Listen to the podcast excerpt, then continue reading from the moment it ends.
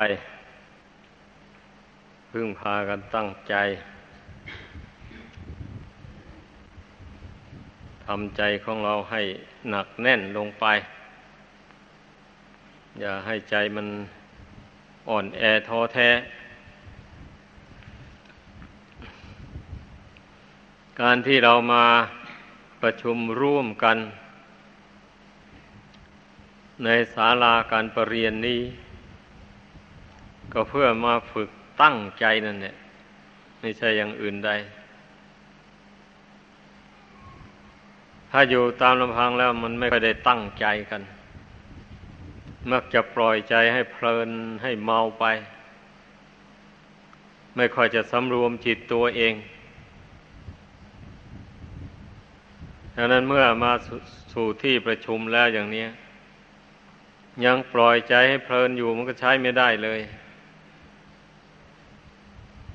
มันต้องสำรวมจิตของตนเข้าไป ให้มันแน่วแน่ลง เมื่อผู้ใดทำใจให้สงบลงได้ในขณะฟังธรรมะอยู่มันก็ให้ได้รับความสบายใจไป ไม่วุ่นวายเดือดร้อน แบบนี้แล้วก็จำอุบายธรรมะ ที่ท่านแสดงไปให้ได้ ไม่ได้มากก็ให้ได้น้อย เมื่อจำอุบายนั้นได้แล้ว ไปอยู่โดยลำพังก็น้อมอุบายนั้นไปสอนใจตัวเอง ให้ใจของตนมันเป็นศีลเป็นธรรมลงไป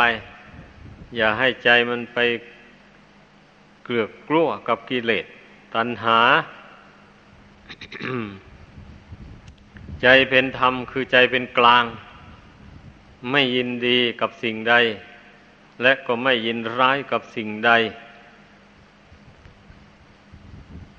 ตั้งใจเป็นกลางต่อสิ่งทั้งปวง อันนี้เราจึงเรียกว่าใจเป็นธรรม จุดประสงค์การปฏิบัติในพระพุทธศาสนานี้ ก็เพื่อที่จะให้ใจมันเป็นกลางนี่แหละ ความจริงนะ การที่บุคคลได้รับความเดือดเนื้อร้อนใจอยู่ในโลก อันนี้ก็เพราะว่าทำจิตให้เป็นกลางไม่ได้เลย เป็นได้ก็ชั่วขณะหนึ่งเท่านั้นเอง สักหน่อยก็เอียงไปข้างรักบ้าง เอียงไปข้างชังบ้าง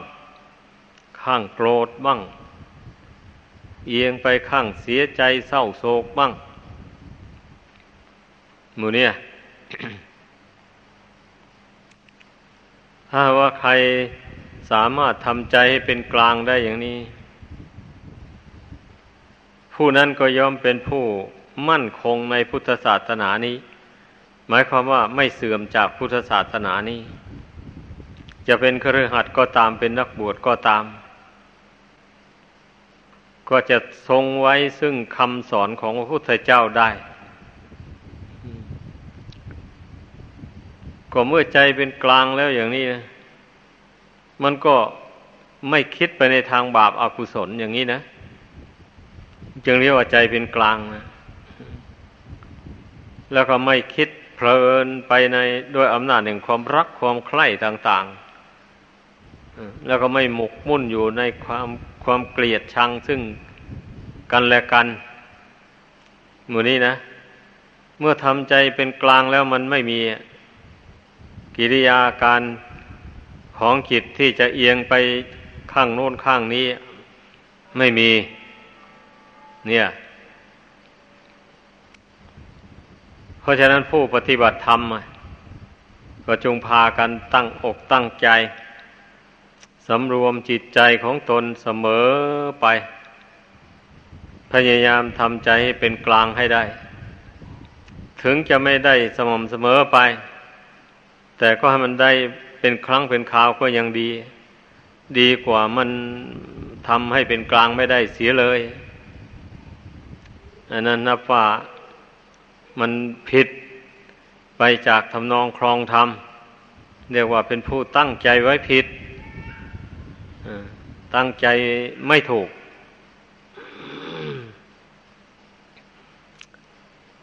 ดังนั้นทุกสิ่งทุกอย่าง มันก็ เกิดขึ้นจากจิตใจดวงเดียวนี้เองนะ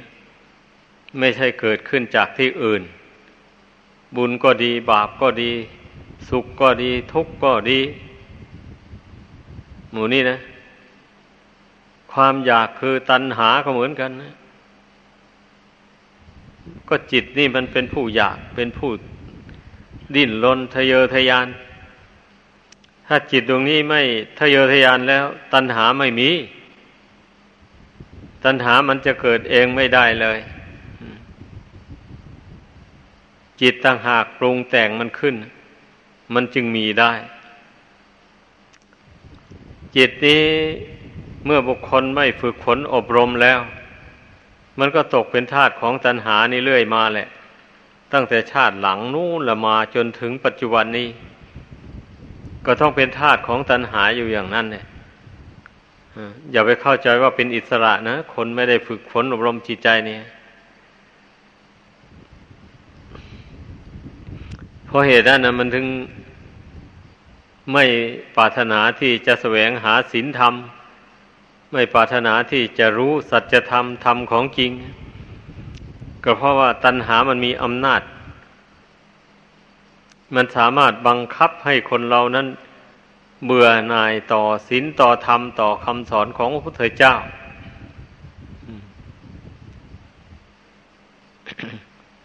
บุคคลผู้ที่เคารพนับถือพระพุทธเจ้าพระธรรมประสงค์อยู่ ก็ยังชั่วหน่อย พอที่จะทวนกระแสกิเลสตัณหานั่นได้ อยู่เป็นบางครั้งบางคราว ถ้าหากว่าผู้ใดขาดความเคารพนับถือ ในพระคุณทั้งสามนี้แล้ว มันไม่มีแก่ใจที่จะมาทวนกระแสของกิเลสตัณหาเลย มีแต่ปล่อยตนให้ไหลไปตามอำนาจของกิเลสตัณหาโดยส่วนเดียว กิเลสตัณหามันพายทำบาปก็ทำกับมัน ก็ไปตามมันอากิเลสตัณหามันบันดาลให้ไปทำบุญ ก็ไปทำบุญไป ทำอะไรเอากิเลสตัณหาว่า คนที่ไม่ได้ฝึกใจของตน ให้เข้มแข็ง ให้อยู่เหนืออำนาจของกิเลสตัณหา มันก็เป็นอย่างนั้นเนี่ย เพราะฉะนั้นผู้ใดรู้ตัวว่าตนตกเป็นทาสของกิเลสตัณหาดังกล่าวมานี้แล้ว ก็พยายามฝึกจิตใจของตนเข้าไป ให้ใจมันเข้มแข็ง ตั้งมั่นอยู่ในบุญในกุศลในคุณความดีให้มาก แล้วจิตใจมันจะไม่ได้ตกไปอยู่ภายใต้อำนาจของกิเลสตัณหานั้น ก็อย่างที่ว่ามาแล้วนั่นแหละอะไรอะไรก็มีใจนี้เป็นใหญ่เป็นประธาน สุดแล้วแต่ใจจะน้อมไปทางไหน ถ้าใจไม่ฉลาด มันก็น้อมไปในทางกิเลสตัณหา สั่งสมกิเลสตัณหาให้มากขึ้นในจิตใจ ถ้าใจมันมีปัญญามันฉลาด มันรู้ว่ากิเลสตัณหานี่จะเป็นเหตุให้เกิดทุกข์ บุคคลจะได้รับความทุกข์ทนทรมาน โดยอาการอย่างใดก็เกิดไปจากตัณหาความทยานอยากนี่เป็นมูลเหตุ ผู้ใดรู้อย่างนี้แล้วมันก็ พยายามแหละวันนี้พยายามทวนกระแสของตัณหาเลย เมื่อมันอยากได้อะไรขึ้นมา พิจารณาเห็นว่า ไอสิ่งที่มันอยากนั่นมันเป็นทุกข์เป็นโทษ เช่นนี้แล้วมันก็ไม่ไม่ไปตาม ไม่ไปตามความอยากนั้น มันก็ต้องละความอยากนั้นเสียเป็นอย่างนั้น ถ้าความอยากอันใด มันไม่เป็นไปเพื่อทุกข์เพื่อโทษ มันเป็นประโยชน์ตนและผู้อื่น เช่นนี้ก็จึงค่อยทำไป จึงค่อยไปตามความอยากอันนั้นเพราะนั้นพูดถึงตัณหาความอยากแล้ว มันก็ควรจะแบ่งออกเป็นสองภาคได้อยู่ ภาคหนึ่งนั้นมันมีอวิชชาเป็นเพื่อน มีความไม่รู้นั่นน่ะกำกับไปกับความอยาก เมื่อมันไม่มันมีความไม่รู้กำกับไปกับความอยาก ส่วนมากมันก็อยากไปในทางที่เป็นบาปเป็นโทษนั่นแหละ เรื่องของอวิชชาความไม่รู้แล้ว มันก็ต้องหมุนไปทางบาป มันเป็นอย่างนั้น ความอยากอีกประเภทหนึ่ง ประกอบไปด้วยปัญญา นี่ เมื่อมันอยากสิ่งใดมามันก็ใคร่ควรซะก่อน ว่าสิ่งที่ตนอยากนี่ มันเป็นคุณเป็นหรือเป็นโทษ มันเป็นประโยชน์ หรือไม่เป็นประโยชน์ มันก็ต้องไข้ควรซะก่อน อันนี้แล้วว่าความอยากประกอบไปด้วยปัญญา ถ้าเห็นว่าสิ่งที่มันอยากนะมันมี มันเป็นไปเพื่อทุกข์เพื่อโทษ มันก็ไม่อยาก มันก็เว้น ถ้าเห็นว่าเป็น ควาสิ่งที่อยากนั้น มันเป็นไปเพื่อประโยชน์ตนและผู้อื่น อย่างนี้ก็ก็จึงค่อยดำเนินไปตามความอยากนั้น เช่นมันอยากทำมาหาเลี้ยงชีพ แต่โดยทางสุจริตอย่างนี้นะอาทางทุจริตไม่เอาแล้วทำอย่างนั้นอย่างนั้นเป็นทางสุจริต ทำอย่างนั้นเป็นทางทุจริต ก็ดำเนินไปในทางสุจริตนั้น อย่างนี้แหละ แม้เป็นพระภิกษุสามเณรก็เหมือนกันนะพระพุทธเจ้าทรงตรัสไว้อย่างไรอะ มิจฉาชีพสัมมาชีพ มิจฉาชีพนั่นหลอกลวงเขาเลี้ยงชีวิต เช่นไปตนไม่มีคุณวิเศษ ก็ไปอวดเขาว่าตนมีคุณวิเศษ ตนไม่ได้ฌานก็ว่า ตนเป็นผู้บรรลุฌานอย่างนี้แหละ ตนไม่รู้อดีตอนาคต ก็ไปอวดว่าตนรู้อดีตอนาคต เดาเอาอย่างนี้เหมือนอย่างที่นิทานท่านเล่าไว้อรหันในตุ่มนั่นนะเพื่อนก็เอาตุ่มใหญ่ไปไว้ในห้อง นู่น บัดนี้เมื่อรู้ข่าวว่าญาติโยมจะมาหาอย่างนี้ ทีแรกก็ให้เขาเห็นซะก่อน เขามองมาแต่ไกลก็เห็น ว่านั่งอยู่นั่นนะพอเขามาใกล้เขาแล้วไม่เห็นเลยหายังไงก็ไม่เห็น เรียกหาก็ไม่ไม่ตอบ เอ๊ะ เมื่อตะกี้นี่ท่านนั่งอยู่นี่นะ ไปไหน เสียวัยวาเหลือเกินว่างั้น ที่แท้แล้ว ย่องเข้าไปอยู่ในไหคดตัวอยู่ในไหนั้น อย่างนี้แหละ พอญาติโยมเขาตามหาไปตามหามาทางโน้นนี้ ก็ย่องออกจากไหแล้วก็มานั่งอยู่อัศนะตามเดิม เขาวกกลับมาไปเห็นเขา เอ๊ะพระคุณเจ้าหายไปไหนเมื่อกี้เนี่ย พวกผมมาแล้วบอกก็ไม่เห็นเลยโอ้ยธรรมดา เรื่องพันนี้เนะ่ะโยมโยมต้องรู้เอาเองแหละมันเป็นอย่างไรอะ พระผู้ปฏิบัติในพุทธศาสนานี้มันก็ย่อมสามารถ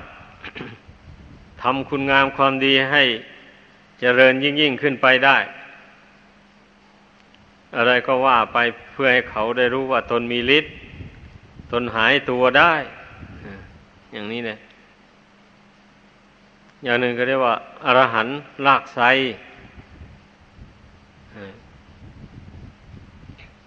ไปอยู่หลังเขา ต้นไทรมันก็ขึ้น เกิดขึ้นที่ก้อนหิน ข้างหลังข้างเขานั้น แล้วมันก็หย่อนรากมันลงไป ถึงพื้นชั้นล่างนู่นบานี้เมื่อญาติโยมมาหาสนทนาปราศัยกันแล้ว เขาก็นิมนต์ไปแสดงธรรมที่น้นที่นี้เออเอาโยมไปก่อนนะอาตมาจะไปทีหลัง โยมเขาก็ไปก่อน พอเห็นโยมเขาค่อยหลังไปทางนี้ก็กองแก่งลงไปตามรากไทรนั่นโหนรากไทรลงไปทางที่ลงโดยแท้จริงแล้วมันทางโค้งอะมันนี่โหนรากไทรลงไป แล้วก็ไปยืนคอยญาติโยมอยู่ ทางตีนเขานู่นพอญาติโยมลงเขาไปเราไปเห็น โอ้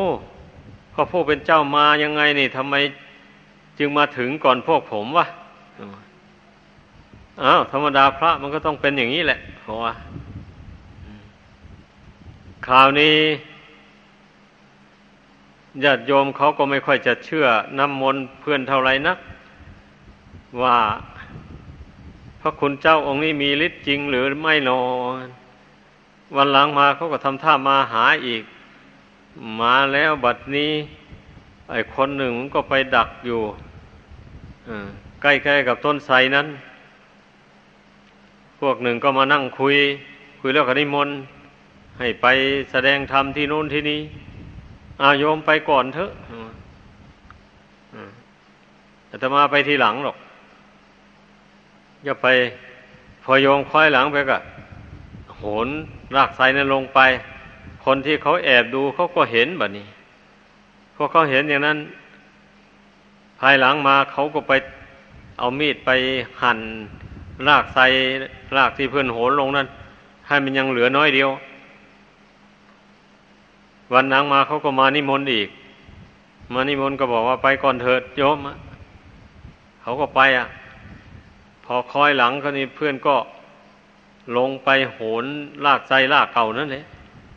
ฐานน้ำหนักไม่ไหวลากไซขาดบะนี่มันก็ตกลงไปกองอยู่ตีนเขานู่นเนี่ย ท่านเรียกว่าอรหันลากไซมันเป็นอย่างนั้น เพราะฉะนั้นการทำมาหาเลี้ยงชีพโดยทางที่ผิด เป็นมิจฉาชีพพระศาสดาทรงตำหนิ แม้เป็นพระเป็นเจ้าก็เหมือนกันนะยังปรับอาบัติอย่างหนักไว้ซะด้วย เป็นอย่างนั้น แม้ชาวบ้านก็เหมือนกันทำมาหาเลี้ยงชีพโดยทางทุจริต ช่อช่อโกงโกงซึ่งกันและกัน เพื่อจะให้ได้ร่ำรวยโดยรวดเร็วมูนี้ทำให้อีกฝ่ายหนึ่งได้รับความเดือดร้อนอมันก็เป็นบาปเป็นโทษ คนเห็นแก่ตัวนะมันก็ย่อมจะเป็นอย่างนั้นแหละ คนอื่นนั้นจะเป็นทุกข์เดือดร้อนยังไงก็ช่างมัน ว่าแต่ตนเองนั้นได้รับความสุขสบายแล้วเป็นพอ แต่แล้วตนก็ยังอาศัยหมู่อยู่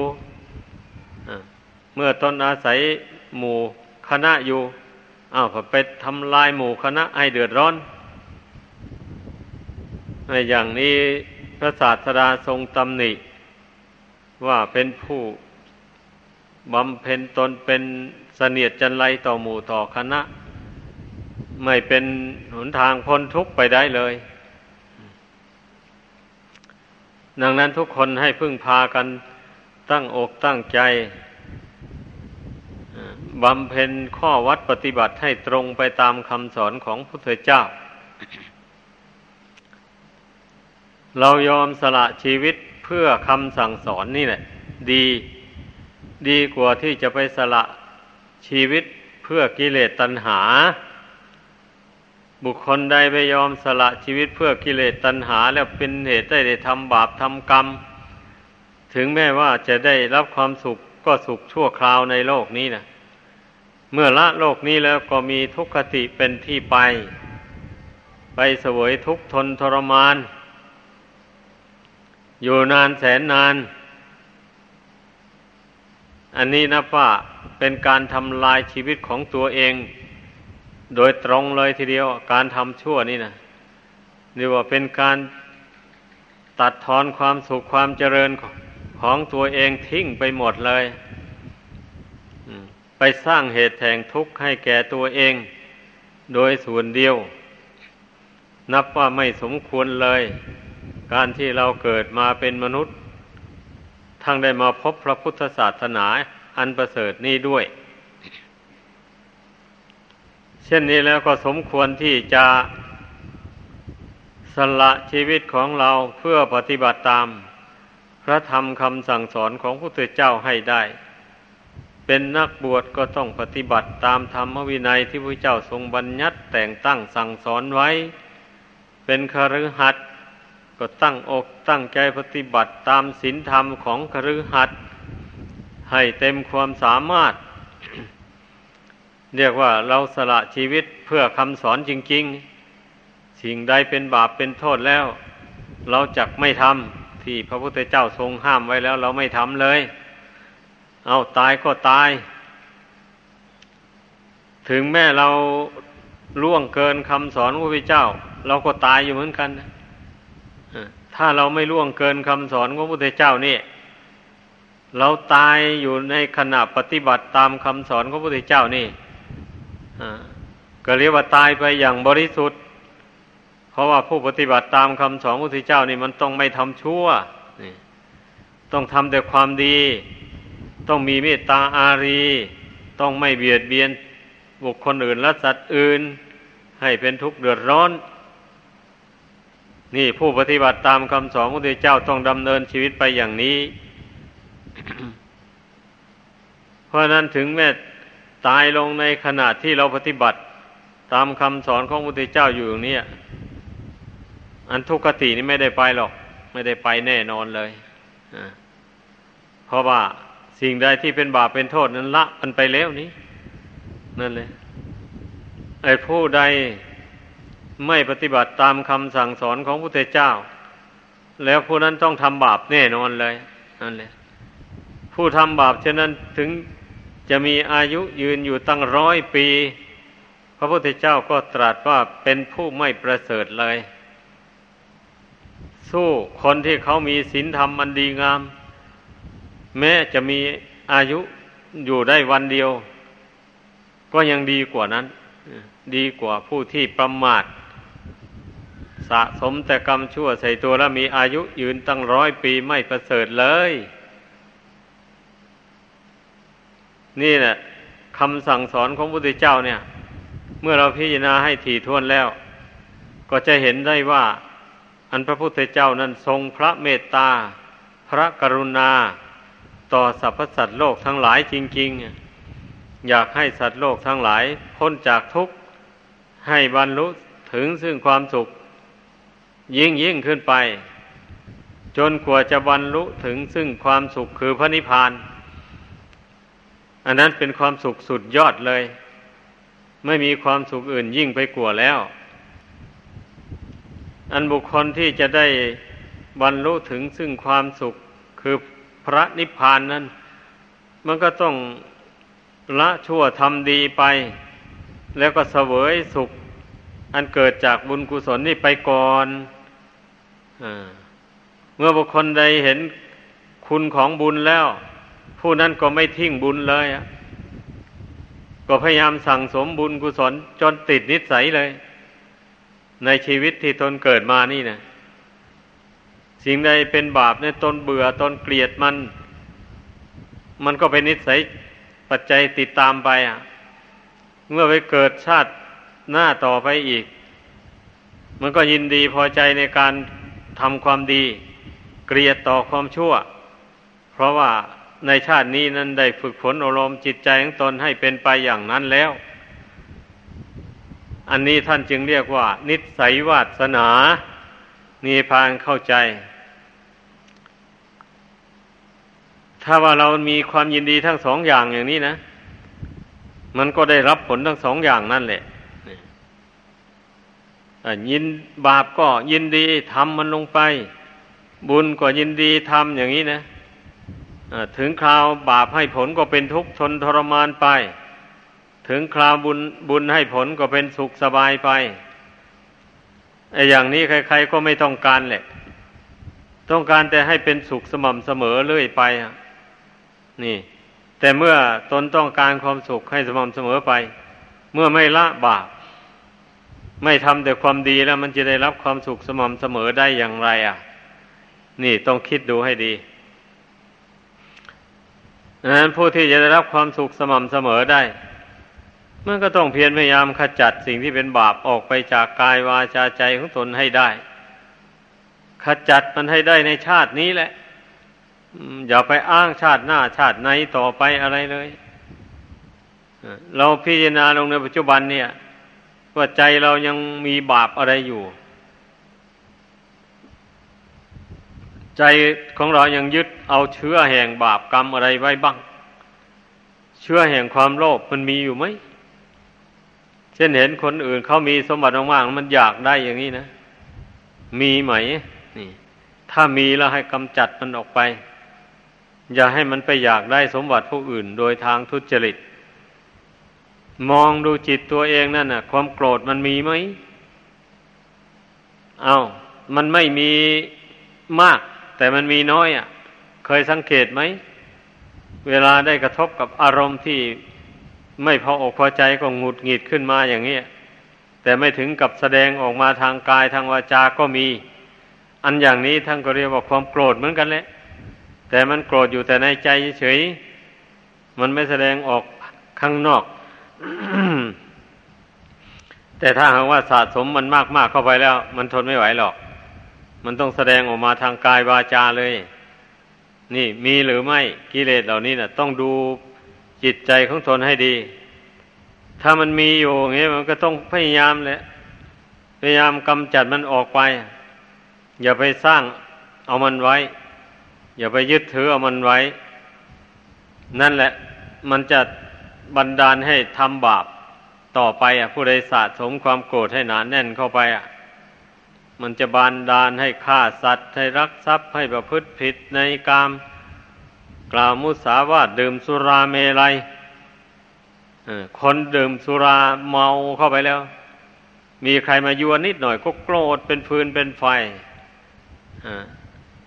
ถึงมิตรสหายต่อสหายก็ฆ่ากันได้เลย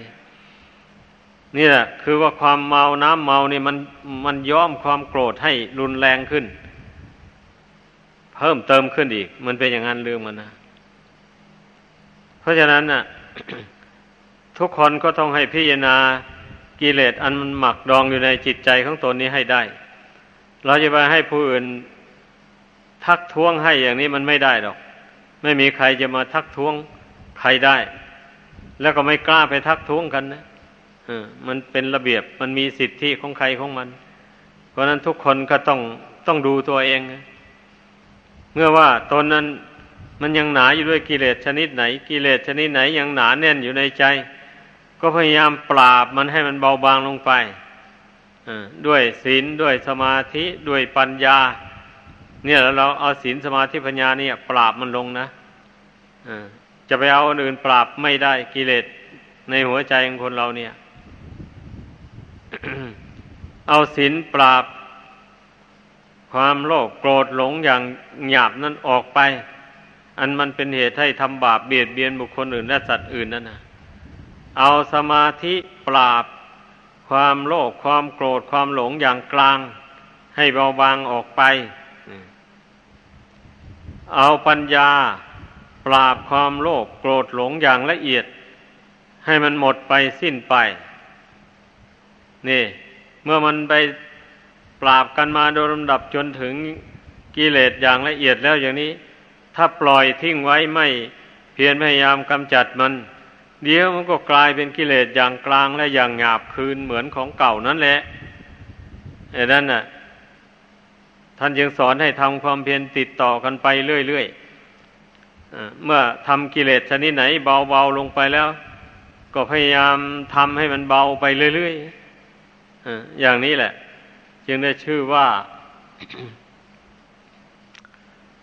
เป็นผู้ไม่ประมาทในพระธรรมคำสอนของพระพุทธเจ้า ก็จะเป็นผู้ได้รับความสุขความสงบใจ ได้รับความเย็นใจสม่ำเสมอ ทั้งกลางวันและกลางคืน คือซึ่งมันเป็นไปตามจุดประสงค์ของตนแหละ เพราะว่าตนก็ต้องการความสุขสม่ำเสมอนี่ ต้องการให้จิตใจนี่มันเป็นสุขสบายเรื่อยไป ไม่ให้ใจนี่มันขุนมัวเศร้ามอง ไม่ให้ใจนี่มันทุกข์โทมนัสคับแค้นไม่ให้ใจนี่มันฟุ้งซ่านเลื่อนลอยต่างๆ นานาหมู่นี้นะความมุ่งหมายก็ต้องการให้ใจนี้มันสงบเยือกเย็นอยู่ในปัจจุบันเรื่อยไป อันนี้เป็นจุดมุ่งหมายของคนเราทั่วไปทีเดียวแหละ แต่ว่าถึงจะต้องการอย่างนั้น หากไม่ลงมือประพฤติปฏิบัติขจัดกิเลสอันเป็นศัตรูต่อความสุขอย่างว่านั้นแล้ว ก็คงจะไม่ได้รับความสุขอย่างนั้นเลยแหละ ไม่ได้พบกับความสุขอย่างนั้นหรอก ความจริงเนะี่ยพอบุคคลจะได้รับความสุขสม่ำเสมอ สุขไม่ต้องอิงอาศัยวัตถุภายนอกเลย อย่างนี้นะ มันก็ต้องกำจัดกิเลสบาปธรรมนั่นนะให้เบาบางออกไปจากจิตใจของตนเสียก่อน ใจนั้นเมื่อไม่มีกิเลสบาปธรรมมารบกวนมากแล้วอย่างนี้ มันก็สงบนิ่งอยู่ได้ มันก็เยือกเย็นอยู่ได้ พร้อมทั้งสติ พร้อมทั้งปัญญา ธรรมดาคนเราถ้ามีใจสงบแล้วมันมีปัญญาพร้อมแหละ มีปัญญา สามารถวินิจฉัยเรื่องราวต่าง ๆ ได้โดยรวดเร็ว เรื่องนี้มันเป็นบาปเป็นโทษอย่างนี้นะมันมาถึงตัวเข้าสามารถกำหนดรู้ได้ทันทีเลยอย่างเงี้ย ถ้าคนไม่เป็นไม่มีปัญญาแล้ว รู้ไม่ได้ ใจไปยึดเอาเรื่องบาปนั้นมาเผาตัวเองให้เดือดร้อน ก็เพราะเหตุว่ามาขาดปัญญานี่เองแหละเรื่องมันนะที่ไม่มีปัญญาก็เพราะไม่ทำใจให้สงบให้เยือกเย็น เนี่ยมันมันมันเป็นอย่างนั้นเราต้องทบทวนดูให้ดี คนจะมีปัญญาได้ต้องใจคอหนักแน่นหนึ่ง แล้วก็เยือกเย็นหนึ่ง เพียบพร้อมด้วยสติสัมปชัญญะอยู่เสมอ นี่แหละ มันจึงได้มีปัญญาสามารถขจัดกิเลสปาประธรรม ให้น้อยเบาบางออกไปจากกิจใจ จนกว่ามันจะหมดสิ้น ดังแสดงมา